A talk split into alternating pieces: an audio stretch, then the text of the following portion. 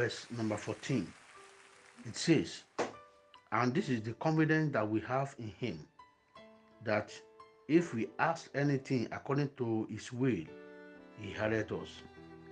Therefore, I pray for you this morning that all your secret praying shall receive heavenly attention in the name of Jesus Christ.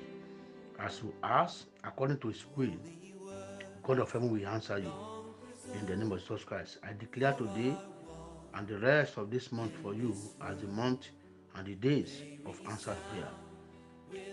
The thought of your heart shall come to your hand, visible and tangible in the name of Jesus Christ.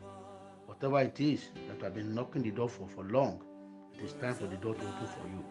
You will knock, the door will be opened, you will ask and you will receive in the name of Jesus Christ.